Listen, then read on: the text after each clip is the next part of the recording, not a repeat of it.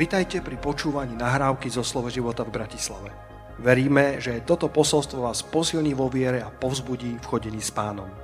Ďalšie kázne nájdete na našej stránke slovoživota.sk Predtým, než poviem tému, o čom chcem dnes hovoriť, tak začnem takým, takým úvodom alebo takým príbehom.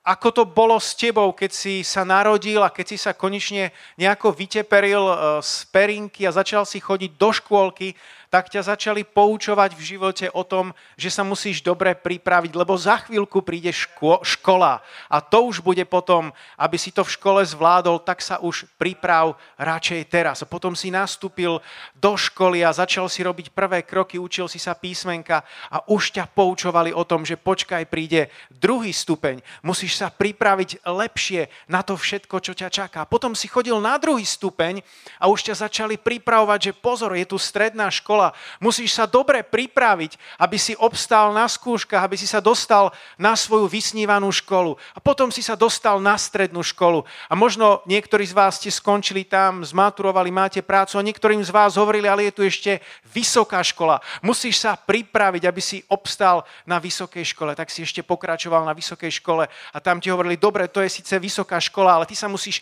pripraviť, aby si potom dobre obstál v zamestnaní. A potom si nastúpil do zamestnania zamestnania a nastúpil si na nejakú funkciu a zase ti len hovorili, ale ty sa musíš lepšie pripraviť, lebo toto je zase len možno niečo prechodná. Ty máš naviac, možno ťa niekto hecoval, ty máš naviac, ty to môžeš dotiahnuť na vedúceho a nakoniec si to možno dotiahol na vedúceho, ale potom tu bolo zase, ty sa musíš lepšie pripraviť, lebo je tu ešte niečo viac a možno trošku načriem ako keby z inej oblasti, možno rodičia ti dohovárali, že sa musíš dobre pripraviť a správne ti dohovárali, aby sa dobre pripravil na manželstvo, aby si bol dobrý manžel, aby si bola dobrá manželka.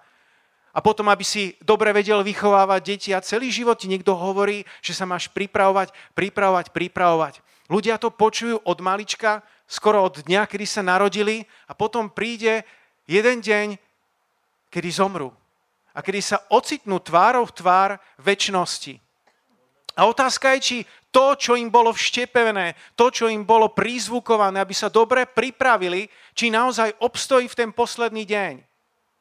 A ja prečítam na úvod z Matúša 25. kapitoly. Poďte spolu so mnou čítať tieto verše.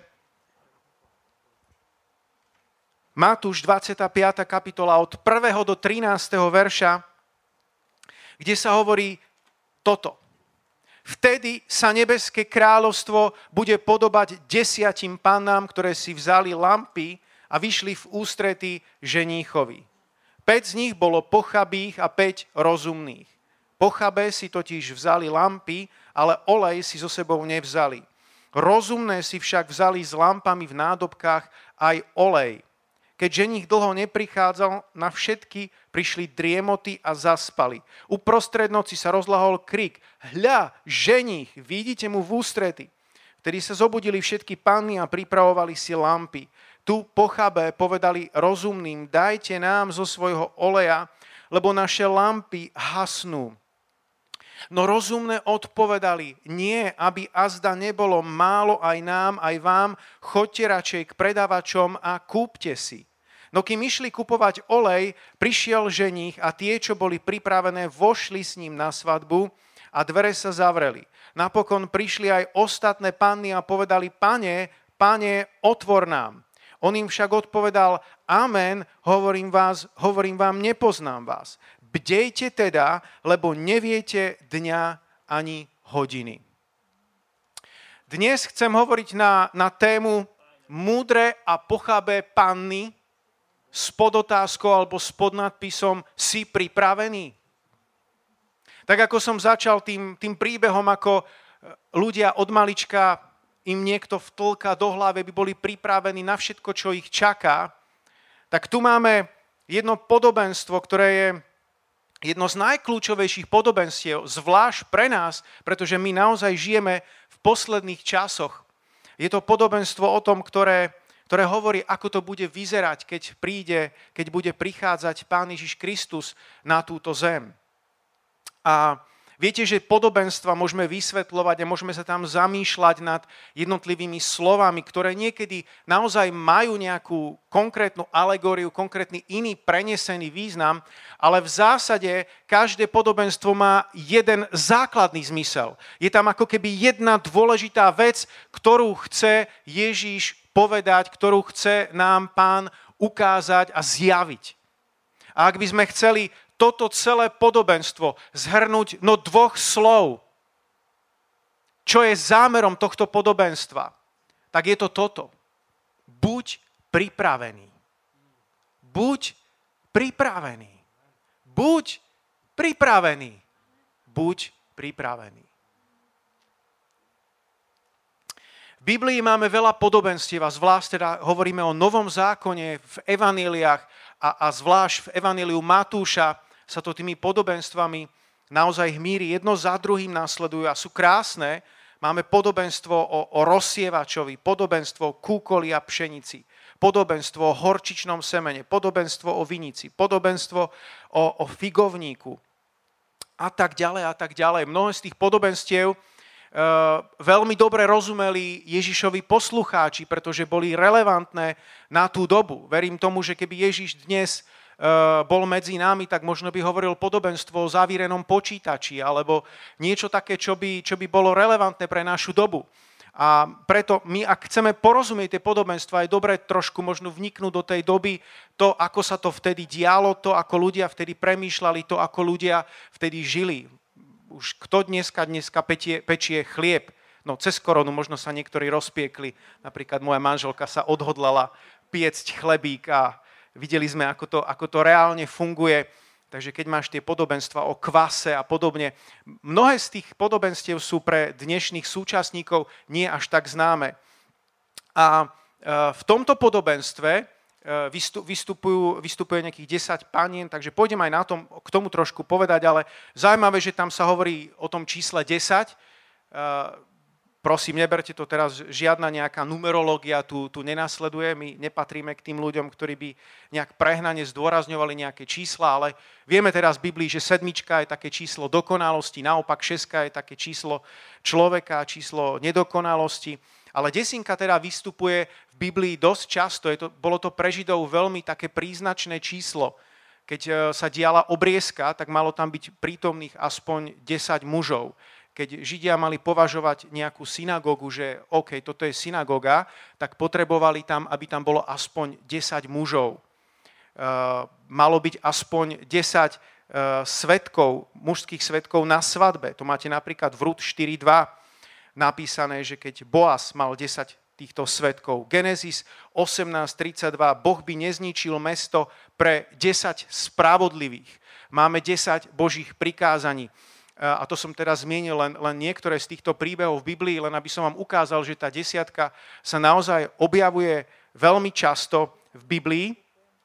A e, čo je teda dôležité a čo je zaujímavé z tohto, tak pôjdeme si toto podobenstvo trochu, trochu lepšie rozobrať, lebo naozaj verím, že je, že je pre nás veľmi dôležité a kľúčové. Hovorí sa tam o týchto desiatich pannách. To je možno prvé, čo si potrebujeme uvedomiť, že sa tu hovorí o, o pannách a tá panna vo svojej podstate reprezentuje čistotu. A, a verím, že sa tu hovorí o kresťanoch. Teda nehovorí sa tu vyslovene o nejakých neveriacich alebo úplne odpadnutých veriacich. Boli to panny, ktoré, ktoré vyšli v ústrety ženíchovi. A my vieme, že sa tu hovorí obrazne o Ježišovi, pretože Eh, to, to, to podobenstvo je zasadené do kontextu Matúša 25. kapitole, kapitoly a začína vtedy sa nebeské kráľovstvo bude podobať desiatim panám. Viete, o čom všetkom Ježiš hovoril v Matúšovi 24. kapitole? Hovoril o posledných časoch. Hovoril o tom, čo všetko sa bude diať, ako kráľovstvo postane proti kráľovstvu. Hovoril o znameniach posledných časov. A toto podobenstvo je zasadené presne do tohto do tohto času, do tohto obdobia a hovorí sa o tom, že tieto, tieto panny vyšli v ústrety ženíchovi. To znamená, že mali po ňom nejakú túžbu. Hovorí sa tu o veriacich, ktorí majú akúsi túžbu po Ježišovi Kristovi. Tam nie je napísané, že by, že by utekali od Ježiša. Tam nie je napísané, že by, že by ich ten ženich vôbec nezaujímal. Tam nie je, nie je napísané, že by, že by jednoducho to bolo nejak úplne mimo ich záujmu, mimo, mimo ich sféry. Práve naopak, oni boli tie, ktoré sa zaujímali o to, oni, boli, oni sa cítili súčasťou toho. Oni vyšli v ústretí, v ústretí tomu, tomu, tomu ženíchovi. O to je to, je to zaujímavejšie. Všetci verili, že sa ženích čoskoro objaví. To je druhý zaujímavý poznatok. Všetky tie panny očakávali, áno, už ženích príde. Už je ženích na ceste. A viete, čo sa stalo? Ten príchod toho ženicha sa oddialoval. Neprišiel vtedy, keď si mysleli, že ten ženich príde. Prišiel neskôr.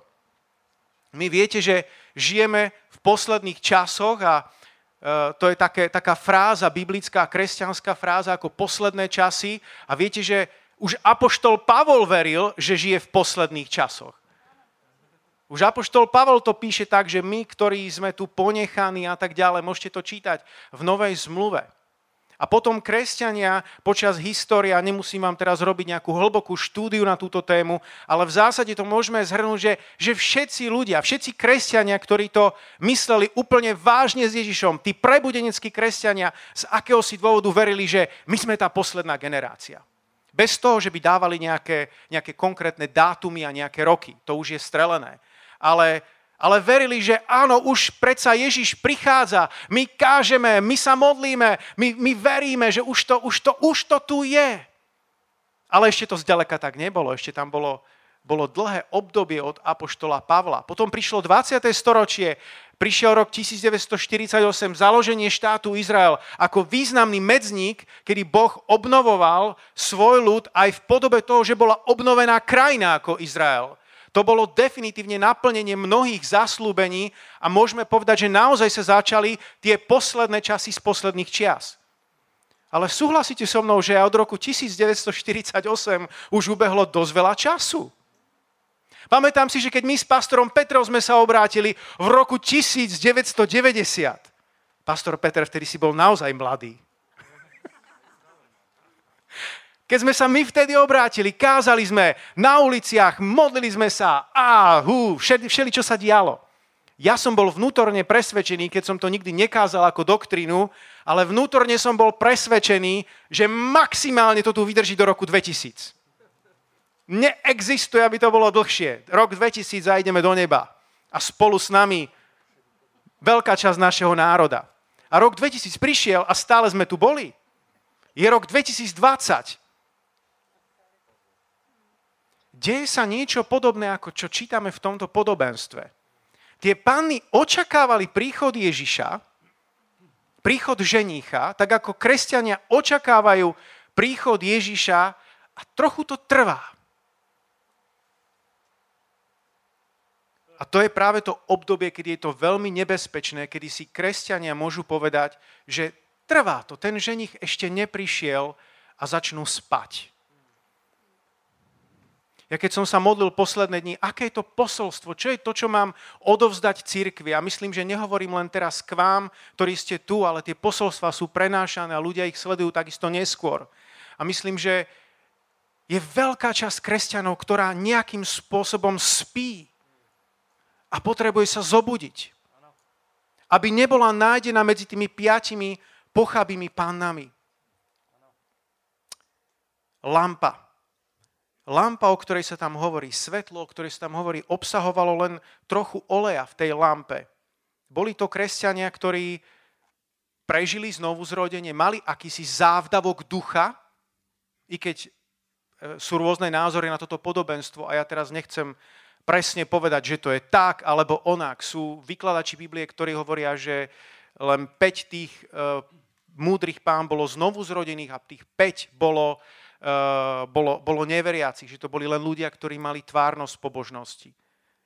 A sú, sú vykladači Biblie, ktorí hovoria, že všetci boli znovu zrodení, ale tie, tie tých 5 pochabých panien to proste minulo, prestali žiť naplno s Ježišom, oddávali sa viac svedskosti, žiadostiam a, a ten život s Ježišom išiel natoľko do úzadia, že vo chvíle, kedy mala prísť svadba baránková, mala prísť vytrhnutie, tak zostali tu na zemi. Nech je to tak či onak, v každom prípade sa na jednom môžeme zhodnúť. Nikto z nás nechce skončiť ako tých 5 pochabých panien. Amen? To je veľmi jednoduchá teológia. My chceme byť tých 5 múdrych panien, pretože tí, tí to mali dobré. Pre tí, tí sa stretli s Ježišom, tí, tí boli povolaní, povolaní na svadbu.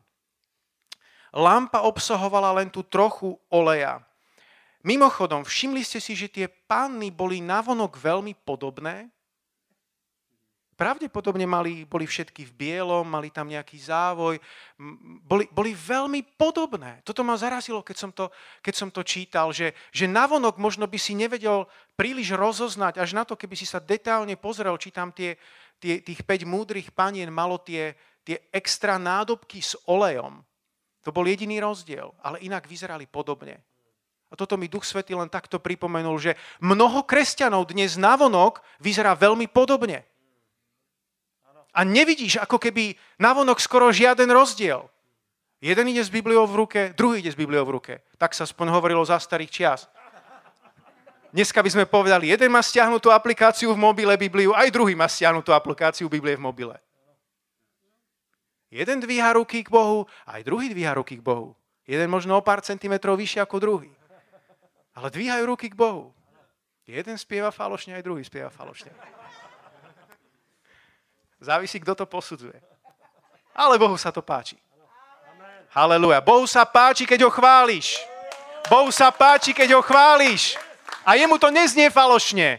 Tak ho kľudne chvál ďalej. Ale, ale chyťte tú myšlienku, ktorú chcem povedať. Navonok tam nie, nemusí byť veľký rozdiel. Boh ale vidí do srdca. Možno dokonca ani dnes jednotliví veriaci sú si nie celkom vedomí, kde sa nachádzajú, aký je ich duchovný stav. Dôvod, prečo to hovorím, je, že môžeme byť oklamaní. Ale Boh vidí presne. Boh vidí presne, aký je duchovný stav človeka. Ježiš, keď sa pozrel na človeka, tak videl presne, aké je jeho srdce a čo je v ňom. Vedel to lepšie ako ten dotyčný. A napriek tomu mu dával otázky. Nie preto, že by to nevedel, ale preto, že chcel pomôcť tomu človeku, aby na to došiel, kde sa vlastne nachádza v živote. Halelúja.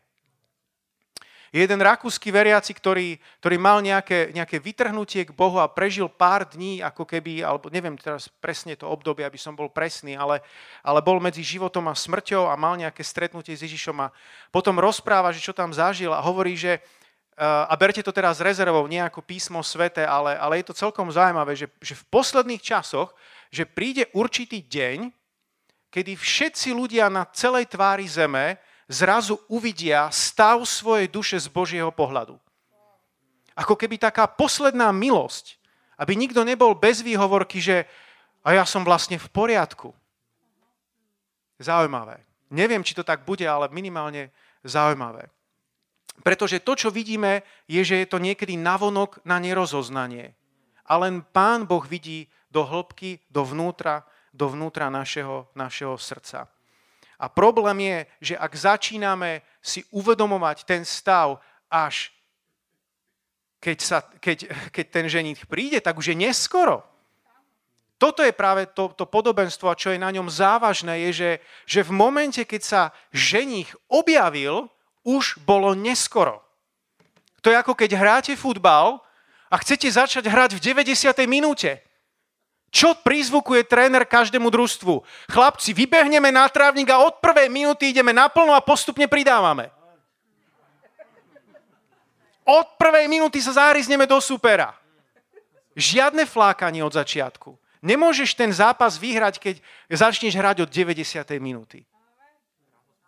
Na konci už, už toho veľa, veľa, nes, veľa nespravíš. Dôležité začať dobre od začiatku. A toto, je, toto podobenstvo je o tom byť pripravený. Byť pripravený. Budete to dnes odo mňa počuť niekoľkokrát, lebo je to veľmi, veľmi dôležité. Ďalšia vec, ktorú keď som čítal toto podobenstvo, tak verím, že Duch Svetý mi, mi ukázal. znepokojujúce je, že sa tu nehovorí, že jedna z tých panien mala nedostatok oleja, ale že ich bolo 5. A keď sa tam hovorí, že ich bolo 5 múdrych a 5 pochabých, nechcem z toho robiť nejakú presnú matematiku a štatistiku, že tu bude presne 50 e, dobrých veriacich a nejakých 50 nábožných, ktorí majú len tvárnosť pobožnosti. Nemyslím si, že to je úplne 50 na 50, ale v každom prípade to číslo niečo hovorí. Že to nie je len jeden, ktorý je nepripravený, ale môže ich byť naozaj veľa. Môže ich byť naozaj veľa, ktorí nie sú pripravení na stretnutie so ženíchom. Si pripravený stretnúť sa s Kristom. Si pripravený čeliť väčšnosti. Čo ak by prišla dnes? Si pripravený postaviť sa pred Boha a povedať, áno, som tvoj, páne. Veľakrát ľudia len ako keby klopia oči a nie sú si celkom istí. A to môže byť znamenie toho, že nie si múdra panna. Že tam niečo stále ešte je, čo nie je, nie je vysporiadané. Ale práve preto počúvaš túto kázeň, toto vyučovanie, aby si mal čas si to opraviť. Pretože po tejto kázni tu nemusia byť žiadne pochabé pan, panny. Po tejto kázni tu môžu byť samé múdre panny. Halelúja. Halelúja. 10 panien. Čo to bolo? Dovolte mi, aby som vám to priblížil. To bolo niečo ako také družičky na, na dnešných svadbách, ktoré prichádzali na, na svadbu. A samozrejme tá židovská svadba sama o sebe vyzerala trošku inak, ako vyzerajú, vyzerá, vyzerajú svadby dnes, aj celá tá fáza prípravy. Židovská svadba v podstate mala tri fázy. Prvá fáza bolo, boli e, zásnuby, a to bolo tak, že vlastne otec tej nevesty a otec toho ženicha sa dohodli. Nevieme, či už si tí mladí predtým padli do oka, alebo nie, ale v každom prípade, keď sa, ženi, keď sa otec nevesty a otec toho ženicha dohodli, tak to bolo, to, tam sa odohrali zásnuby. A to bolo veľmi vážne v tej dobe, to bolo už skoro ako keby už boli manželia. Nežili spolu, nemali spolu žiaden intimný styk, nevystupovali návonok ako manželia, ale bola tam rok čakacia doba, za ktorú mal muž povinnosť zaopatriť svoju manželku tým, že pripraví dom. Mal rok na to, aby postavil dom. Obyčajne sa to dialo tak, že teraz všetci muži sú odsudení, je mi to strašne ľúto, že vás musím trošku takto odsúdiť. Ja len hovorím, ako to bolo za, za čias Ježíša Krista medzi Židmi, takže buďte v pohode. Obyčajne to bolo tak, že jednoducho na tom pozemku, ktorý mal otec, tak tam ešte bolo nejaké miesto, tak ešte tam spolu s otcom vybudovali ako keby ďalší dom. E, samostatný dom, aby mohla tá rodinka spolu začať. A to bolo znamenie aj pre tú ženu, že áno, môj budúci manžel to myslí so mnou vážne a on sa chce o mňa postarať. Potom bola druhá fáza a to boli sluby. Sluby také zasvetenia a vernosti. A potom bola tretia fáza a to bola oslava. Veľká oslava. Veľká židovská svadba. Veľa ľudí. Neviem, či pohostili úplne všetkých, ale celá dedina sa toho svojím spôsobom účastnila oslavovala, tešila sa spolu s nimi. Je tu nový manželský pár, super. A samozrejme svadba trvala 7 dní. Má tu niekto za sebou svadbu, ktorá trvala 7 dní? Nikto z vás? Má niekto z vás svadbu, ktorá trvala 2 dní? Dobre, že Danielka dvihla svoju ruku. My s Danielkou sme mali svadbu 2 dní prosím, z pragmatických dôvodov, pretože ona bola z Českej republiky a mali sme tu svadbu pre, pre církev a našich známych a potom sme boli ešte na úrade hneď na druhý deň a tam sme mali ešte svadbu pre rodinu a pred úradmi. Takže ja viem, čo to znamená mať svadbu dva dni. Ale prosím, medzi Židmi to bola sedemdňová oslava. Ľudia sa tešili, radovali a po tých siedmých dňoch najlepší priateľ ženícha a najlepší priateľ nevesty si tak na znamenie pred ostatnými podali ruku a to bolo znamenie, že koniec, všetci domov. A dúfajme teda, že poslúchnu a že už idú domov.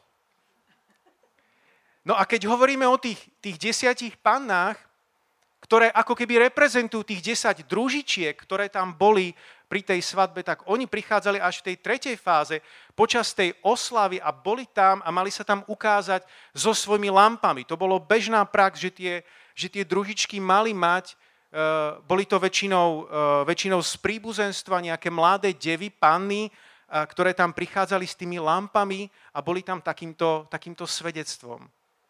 Takže aby ste trošku vedeli pozadie tohoto, tohoto príbehu. Čo je ale dôležité je, že, že tam je ten olej. Ešte raz, čas toho oleja bolo v lampe, ale tam sa ho veľa nezmestilo, ten mohol rýchlo dohorieť. Preto bolo zvykom, bola prax, že mávali ľudia ešte extra nádobu, do ktorej, v ktorej mali olej, aby si mohli dolievať, aby tá lampa nevyhasla. Tých 5 múdrych panien malo tú extra nádobku s olejom, tých, tých 5 pochabých panien tú nádobku s olejom nemalo. A vy viete, že, že olej je veľmi dôležitý. Má niekto z vás rád olivový olej, tunák? Ja mám rád olivový olej v šaláte, dávam si ho tam úplne v hojnosti, nielen že jednu kvapku alebo dve kvapky. Niekde som čítal, že keď tam nedáte olej, tak to potom nedokáže to telo dobre vstrebať, tie e, vitamíny, minerály že je to dobré tam dať, aby si to telo naozaj, naozaj zúžitkovalo. Počas celej histórie ľudstva ľudia mali, mali radi olej, zvlášť tam v Stredomorí. To bolo e, niečo skoro ako platidlo.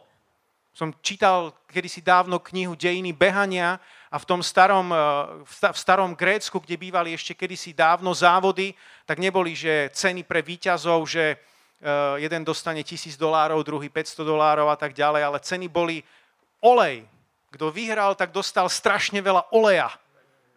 A potom sa mohol natierať a mohol si ho piť a jednoducho to bolo, to bolo to. Vyhral som olej. Takže e, v ľudstve to niekde takto bolo, že, že, že ten olej bol považovaný za, za niečo veľmi, veľmi vzácne. A samozrejme, ty a ja potrebujeme mať olej Ducha Svetého v našom živote. To je niečo, čo ti Duch Svetý aj teraz prizvukuje cez túto kázeň, aby si mal dostatok oleja. Nie len tak trochu vo svojej lampičke, že ja, ja som predsa aj kedysi dávno prehovoril v jazykoch. A veď ja som tam aj bol na tej konferencii a tam sme sa modlili. Tam aj bolo také vyliatie Ducha Svetého. Áno, tam som zažil, na tábore som niečo zažil. To je všetko, čo bolo a možno niečo z toho ešte máš, ale ty potrebuješ mať, drahý bratu a sestra, tú extra nádobu plnú oleja. A staraj sa o to. To je tvoja a moja zodpovednosť, aby sme mali hojnosť toho oleja. Aby sme mali dostatok toho oleja. Nie len tak, tak na prežitie, ale aby ho bolo viac ako dosť. Viac ako dosť, viac ako dosť. Halelúja. Keby sme išli do starého zákona, tak viete, že ten olej slúžil na pomazávanie kráľov. Ak dneska hovoríme o akomkoľvek pomazaní do služby, nejakej dôležitej duchovnej služby, ako by sa to mohlo diať bez Ducha Svetého? Duch Svetý potrebuje byť prítomný pri, pri službe, pri ustanovovaní do služby. A oni to robili naozaj tak krásne, že vyliali ten, ten olej, tú nádobku na, na kráľa bolo pomázané a stekalo to po ňom. A to bolo zážitok, ktorý si naozaj pamätal na celý život. A máme tam príbeh v Biblii o, o Ester, ktorá, ktorú keď vybrali a mala, mala sa dostať na kráľovský palác, aby bola predstavená kráľovi ako jeho, jeho manželka, tak viete, že sa to nestalo zo dňa na deň? Ester bola 12 mesiacov olejčekovaná.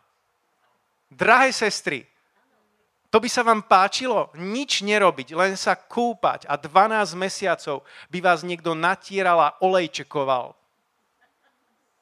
A voňavkoval. Čo to prakticky znamená pre nás? Ona sa pripravovala, aby mohla predstúpiť pred kráľa. Ty a ja sa pripravujeme, aby sme sa raz mohli postaviť pred kráľa kráľov. A na to potrebujeme dostatok oleja. Dostatok Ducha Svetého, ktorý v nás koná svoje dielo. ktorý v nás koná prácu posvetenia. Kto je svetý, nech sa posvetí ešte.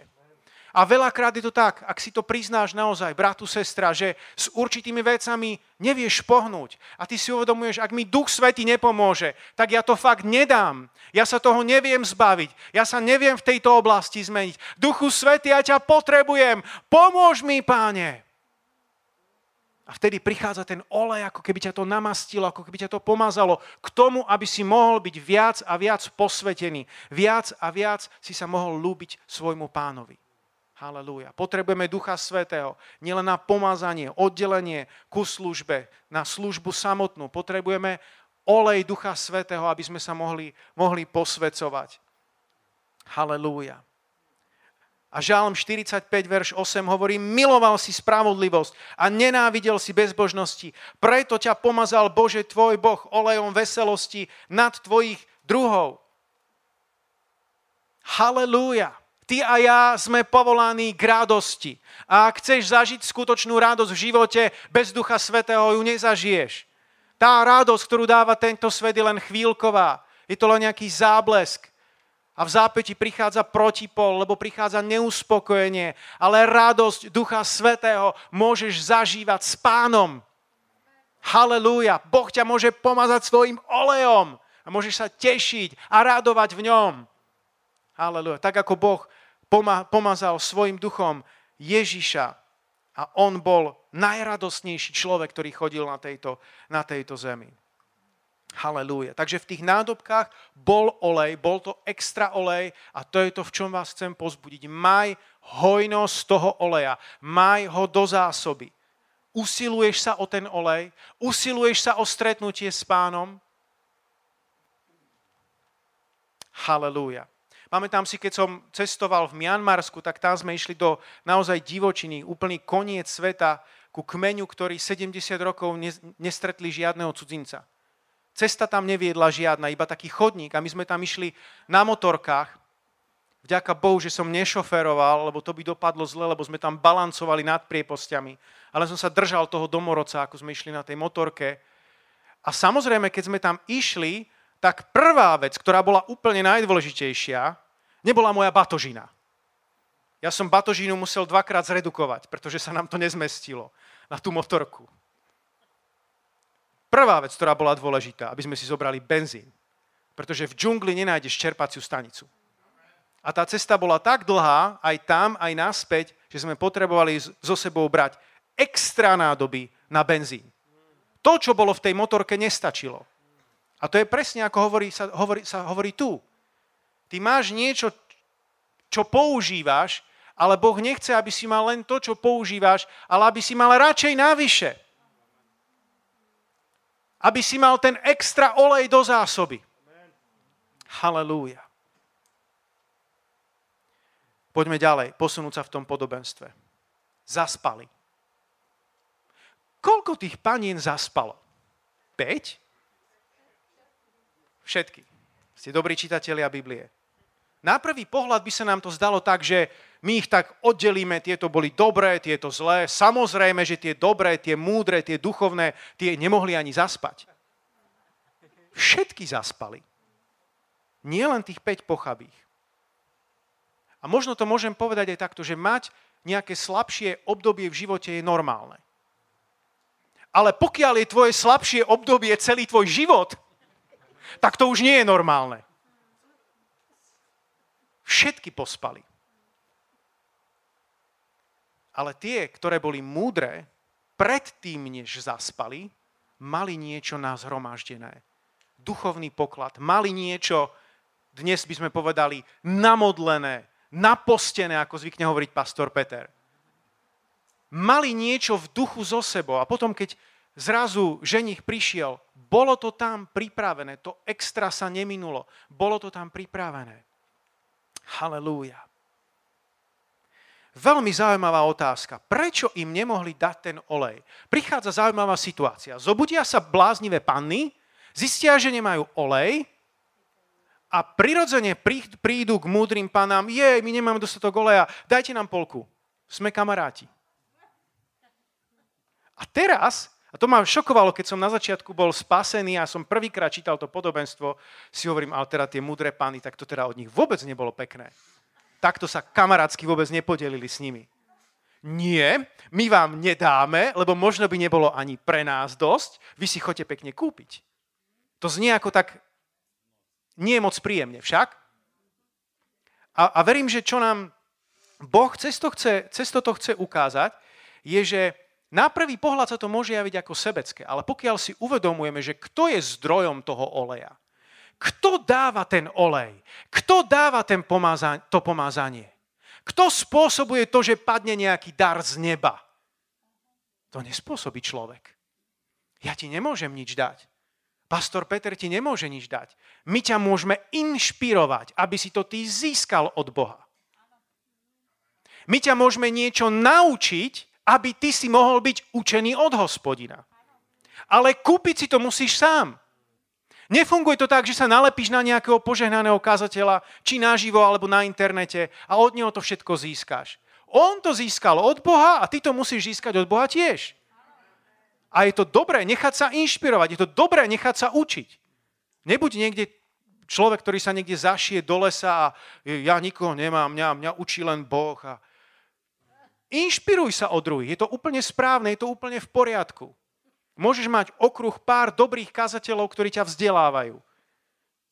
Ale potom to musíš načerpať sám. A to je práve ten problém, že tie pochábe panny boli, boli, boli nacvičené, boli, boli vyučené tomu, že to môžu dostať ľahko od človeka. Ale v tom kľúčovom momente to od človeka nemohli dostať. Ty a ja potrebujeme Ježíša. Ty a ja potrebujeme, aby Ježíš bol našim zdrojom. Nech je Ježíš tvojim zdrojom. Nech je Ježíš zdrojom, z ktorého čerpáš, lebo od neho tečie to pomazanie. Od neho tečie ten olej, ktorý bude dostatočný pre teba, aby naplnil tvoje vnútro aj tú tvoju pomyselnú nádobku s olejom. Tak prichádzaj k nemu každý deň. Čerpaj od neho. Hoj, všetci žízniví, poďte k vodám a vy, ktorí nemáte peňazí, poďte, kupujte zbožie a jedzte.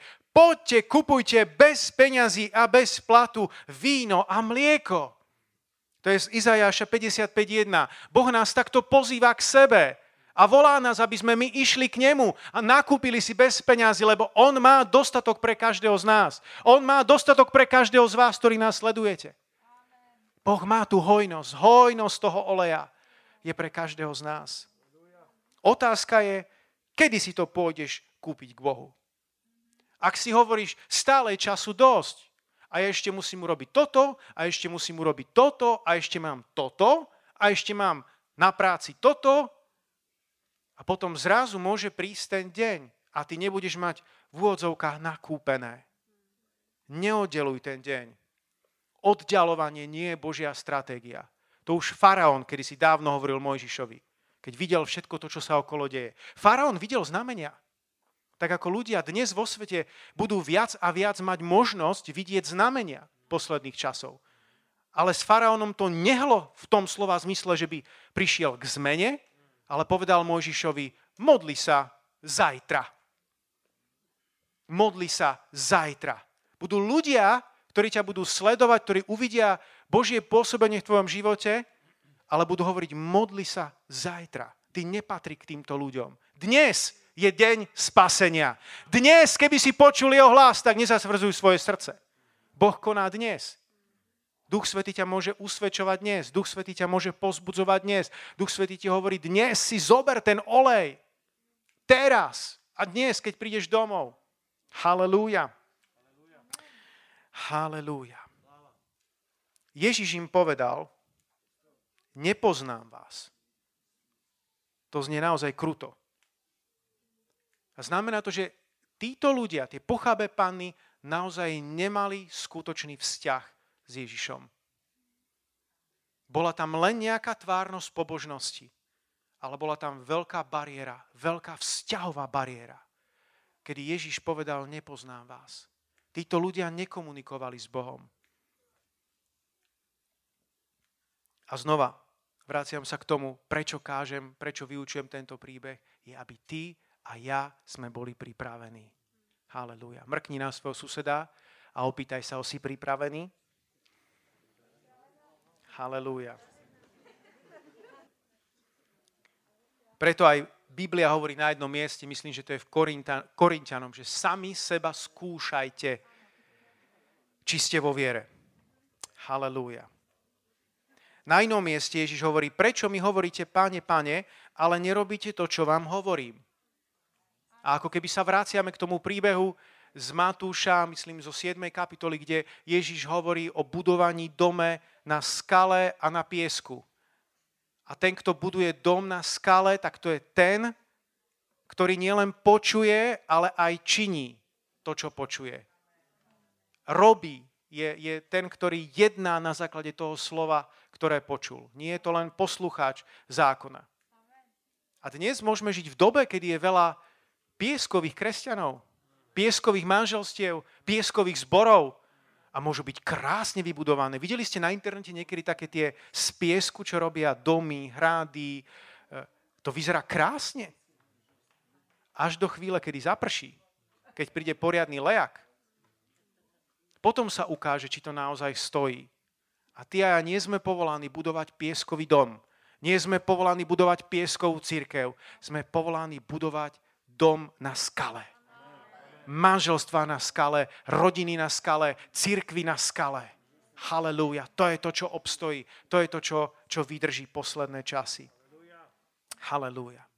Počúvajte túto vetu, ktorú mi pán dal. Jediný spôsob, ako si byť istý, že si pripravený v deň pánov, je, že si pripravený každý deň. Jediný spôsob, ako si byť istý, že si pripravený v deň pánov, je, že si pripravený každý deň.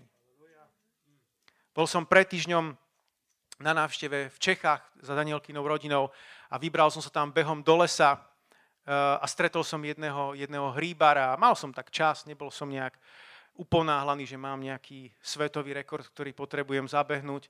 A tak som sa dal do rečí s ním a bol celkom taký príjemný, otvorený. A keď rozprávam s hubármi, tak ja rád prejdem na tému Boh, mám takú dobrú stratégiu na to, hovorím, že no tak hryby existujú také výborné, chutné, potom sú nejedlé a potom sú jedovaté. A to je tak ako v živote, že sú veci, ktoré nám prospievajú, potom sú veci, ktoré sú neškodné a potom sú veci, ktoré sú jedovaté, hriešné.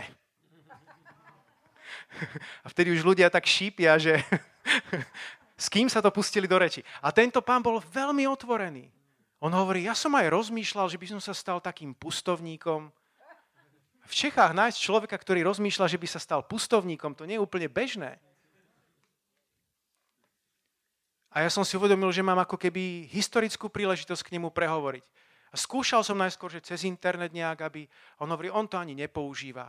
A potom som si uvedomil možno dvojnásobne, že, že ak by Boh ma neposlal k nemu, tento človek by asi nikdy nepočul. Nikdy neveril. A tak som mu dal priamo tú otázku. Keby ste teraz museli zomrieť, ste pripravení stretnúť sa s Ježišom? Prijal by vás? A mali sme skvelý čas spolu. Ako hovorí Apoštol Pavol, bez mála som ho nahovoril stať sa kresťanom. Halelúja. Lukáš 21. kapitola, verš 34 až 36. Dávajte si pozor, aby vaše srdcia neoťažili obžerstvom, opilstvom a starostiami o tento život, aby vás ten deň neprekvapil. Príde totiž ako osídlo na všetkých, čo bývajú na povrchu celej zeme.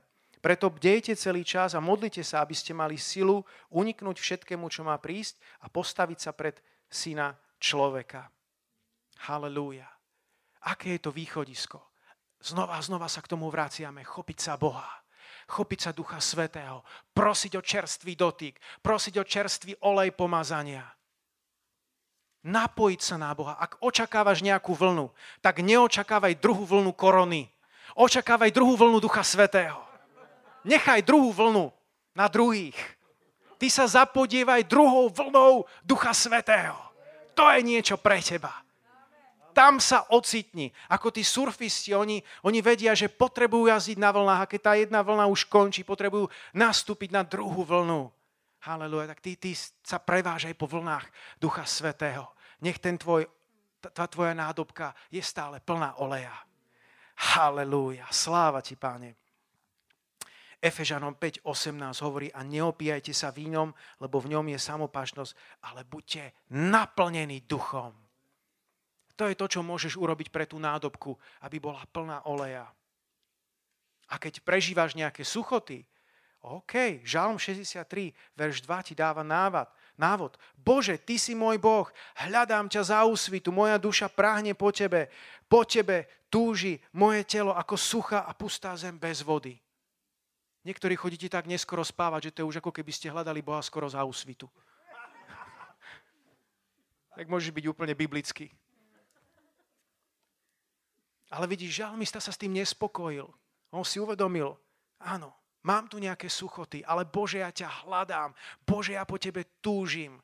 Ako reve jelen za potokmi vody, tak reve moja duša k tebe, o Bože. Ešte mi dovolte prečítať tieto verše. Jonáš, 1. kapitola, verš 5.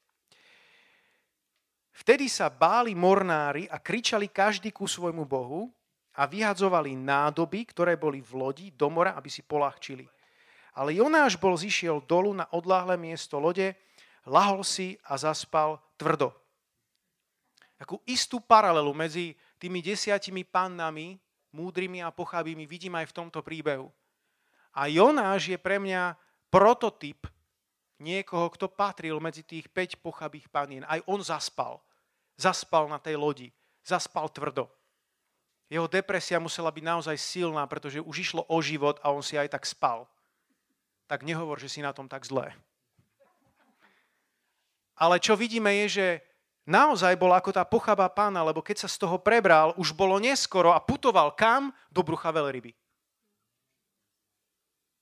Malo to ešte nakoniec dobrý záver a dobré vyvrcholenie. Kázal, kázal v Ninive. Ale ako keby prototypom toho, že keď zaspíš v neposlušnosti, nemôžeš očakávať, že sa zobudíš v poslušnosti. Boh poslal Jonáša kázať do Ninive. A nešiel do Ninive, išiel do Taršíša. Kde si na ceste ty? Si na ceste do svojho Ninive, alebo si na ceste do svojho Taršíša? Kam smeruje tvoj život? Pretože keď zaspíš na svojej lodi na ceste do Taršíša a zobudíš sa, tak kam budeš putovať? Do brucha veľryby. Obrazne povedané, budeš dostatočne preosiatý v živote a možno zbytočne.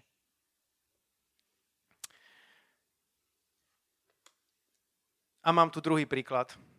Taká alegória. Zase, skutky 20. kapitola, verš 9. Istý mládenec menou Eutychus sedel v obloku a pretože Pavol hovoril dlho, tvrdo zaspal a premožený spánkom spadol dolu z tretieho poschodia. Keď ho zodvihli, bol mŕtvý. A potom prišiel za ním Pavol, poznáte ten príbeh, Pavol prišiel, položil na ňo ruky a tento človek bol vzkriesený. Samozrejme, je to história, je to o tom, ako sa kázalo Božie slovo a je to pre nás, prekazateľov, že nemáme kázať príliš dlho, aby ľudia nespadli a nedaj Bože, nespadli z okna ešte a neublížili si. Ale zároveň si všimnite, ako taká alegória, mňa to veľmi požehnalo, keď som toto čítal v noci, že ten človek bol premožený spáno, spánkom, ale v, ako, v akej chvíli ten človek zaspal? vo chvíli, kedy počúval Božie slovo. On počúval Božie slovo a prišiel na neho spánok. Tak ako na tie múdre panny. Oni mali ten dostatok oleja, oni boli pripravené a potom, keď prišiel na nich spánok, tak prišiel. Ale keď prišiel ženich, mali tam niečo navyše, mali niečo so sebou. A aj tento človek počúval Božie slovo, ale potom bol vzkriesený. Halelúja! Sláva ti, páne. Na druhej strane, ak chcete ďalší alegorický príklad na pochabe panny, Samson. Aj ten padol do spánku. V najnevhodnejšiu chvíľu. Dalila ho uspala, on jej prezradil svoje tajomstvo, v čom tkvie jeho sila a predtým nemal dobrú históriu. Vidíte, toto je o tom mať dobrú históriu za sebou, aby keď potom predsa len príde nejaká slabšia chvíľka, nejaký spánok, aby si mohol sa zobudiť tým, že si predsa len mal načerpané. Pochopte to správne, toto nie je o dokonalosti. Nie je to o tom, že, že musíš byť tip-top kresťan, nikdy nezrešiť. Nie. My všetci sme z mesa a kosti. My všetci sme ľudia, ktorí mnoho klesáme. Ale je to o tej túžbe, o tom odovzdaní, že, že ty chceš načerpať niečo od Boha. A keď si pozrieš Samsonovú históriu, tak dlho to už nemal. Chodil sám, žil zvláštny spôsob života, ani medzi Izraelcami poriadne nežil, ani medzi filištíncami. Tam išiel za prostitútkou, tam bol samotár, nikom, nikto mu nemohol dohovoriť do života. A nakoniec to skončilo tak, že zaspal, Delila ho uspala, oholili ho a odišla od neho všetká sila. Došiel nakoniec o svoje oči a mlel v dome väzňov. Nebezpečné. Bol takou alegoricky pojaté pochabou pannou. Čím sa prejavuje duchovný spánok? Slabšou schopnosťou rozoznať medzi dobrým a zlým. My žijeme v dobe, kedy sa naozaj stiera dobro od zla. Už keď sme vyrastali a chodili na vysokú školu, už aj to bola doba postmodernizmu. Už aj vtedy to bolo také, že sa zvyklo hovorievať, že všetko je relatívne. Že už ako keby neexistuje absolútne dobro a absolútne zlo, jasná pravda jasná lož. Všetko je relatívne. Ale dnes to je ešte zahnaté do, do extrémnejších rozmerov. Som čítal jeden, jeden článok, že, že v Anglicku za posledný rok je 45-násobný počet dievčat, ktoré sa chcú preoperovať za chlapcov. Viete, čo to je? Ja len použijem číslo. Ak to bolo v minulom roku tisíc dievčat, ktoré sa chcelo stať chlapcami, tak teraz je to 45 tisíc. 45-násobný vzrast. Neuveriteľné volačo. Ľudia najskôr strátili tú identitu, ktorú môžu mať v Kristovi, ktorú môžu mať v Bohu, a keďže to dlhodobo odmietajú, tak teraz diabol v posledných časoch prichádza a kradne im ich vlastnú ľudskú identitu. A už ani nevedia, či sú dievčatá alebo chlapci. A čo vlastne v živote chcú. A čo je najhoršie, že nikto im v tom nebráni. Naopak, snažia sa im pomôcť. Namiesto toho, aby im dohovárali, aby sa stali normálnymi, takými, ako sa narodili, tak im to v tom pomáhajú a zľahčujú im to, aby to bolo pre nich čoraz ľahšie. A podľa nových zákonov už tam má byť platiť niečo podobné, že, že stačí, keď to prehlásia, že to tak cítia, tak im urobia proste zmenu v rodnom liste. Tam sme dospeli. Dúfam, že toto sa nestane na Slovensku. A všetok ľud povie amen. Haleluja. Boh nás stvoril ako mužov, Boh nás stvoril ako ženy. Ale keď sa v dnešnej dobe skloňuje a hovorí sa o nejakej hospodárskej kríze, tak nech nám neunikne, že, že po roku 2021. storočie je poznačené veľkou morálnou krízou. V prvom rade. Kedy ľudia strácajú tú identitu, ktorú, ktorú majú. A prestávajú rozoznávať medzi dobrým a zlým. Prečo to hovorím aj nám, kresťanom, aby sme neboli pod vplyvom a duchom tohto sveta, aby bolo neu, nebolo otupené naše ostrie. Pretože čo sa deje v tomto svete je, že, že ľudia sa boja konfrontovať zlo, konfrontovať hriech. Politici sa boja takýchto lobby, ktorí majú tieto skupiny a ustupujú im a ustupujú im a oni získavajú čoraz väčší vplyv. A tak zlo sa viac a viac šíri. A nakoniec to vyvrcholuje tým, že kresťania majú tendenciu byť benevolentní. A povedia si, to je normálne. Aby som to trošku odľahčil. Chcete to trošku odľahčiť? Dobre. Keď som to rozprával mojej manželke Danielke, tak ona hovorila, no, ja keby som vedela, koľko budem mať roboty, keď som bola mladá, tiež som sa mohla dať preoperovať na chlapa. Danielka, prepač. My ťa ľúbime a budeme ti veľmi pomáhať, všetci traja chlapi, ako sme doma. Ideme ďalej. Duchovný spánok sa prejavuje slabšou schopnosťou roznať medzi dobrým a zlým a vlažnosťou. My všetci radi citujeme Ján 3.16. Poznáte všetci Ján 3.16. Ale viete, čo je napísané v zjavenie 3.16? Takto, že si vlažný, ani horúci, ani studený, vyplujem ťa zo svojich úst.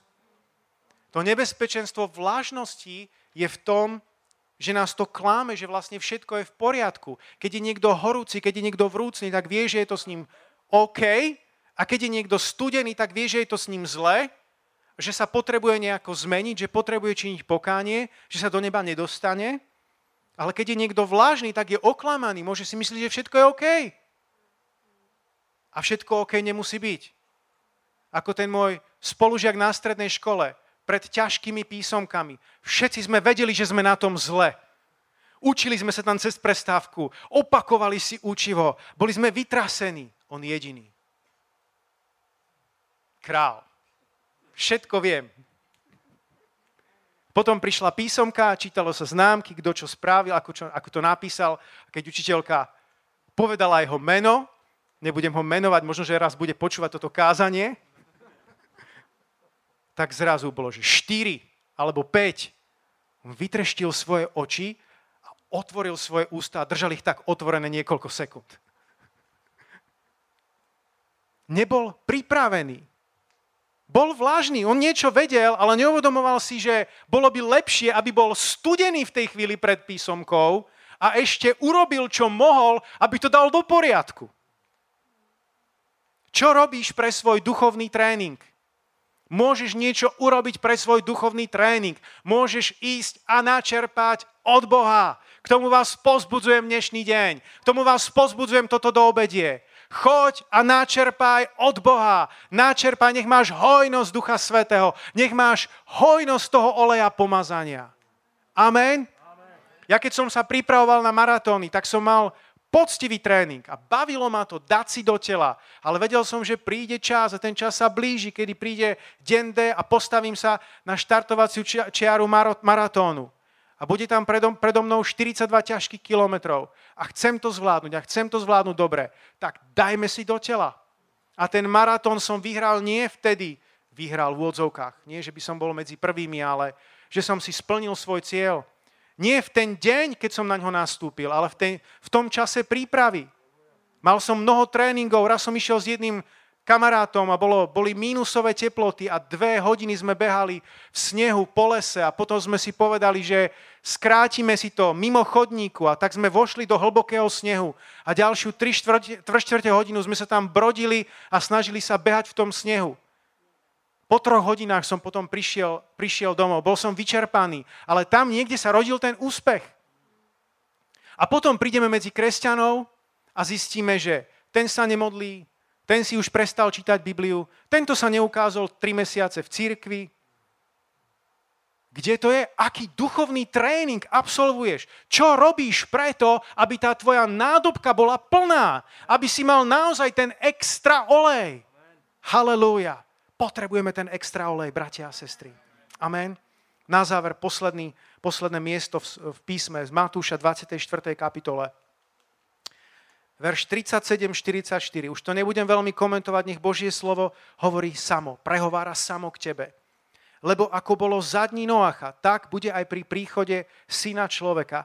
Ako totiž v dňoch pred potopou ľudia jedli a pili, ženili sa a vydávali až do toho dňa, keď Noach vošiel do korábu a nič nebadali, až prišla potopa a zmietla všetkých, tak bude aj pri príchode syna človeka. Vtedy dvaja budú na poli, jeden bude vzatý a druhý ponechaný. Dve ženy budú mlieť na mline, jedna bude vzatá a druhá ponechaná. Bdejte teda, lebo neviete, v ktorý deň príde váš pán. Uvedomte si predsa, keby hospodár vedel, počas ktorej nočnej stráže príde zlodej, bdel by a nedovolil by mu vniknúť do svojho domu. Preto aj vy buďte pripravení, lebo syn človeka príde v hodinu, o ktorej sa nenazdáte. Nevieme, koľko ľudí sa obráti. Noé nezažil veľa obrátených duší, ale zachoval aspoň celú svoju rodinu. Ani o jedného neprišiel. Mal 100% ale nezískal nikoho zo svojho pokolenia, okrem tých 8 duší zachránených v, kom, ko, v korábe. Naopak Jonášovi sa podarilo zasiahnuť celého, celé mesto, celé Ninive. Ale bratia a sestry, naša zodpovednosť nie je za ostatných ľudí. Naša zodpovednosť je byť svetkami, naša zodpovednosť je stáť, naša zodpovednosť je byť pripravený.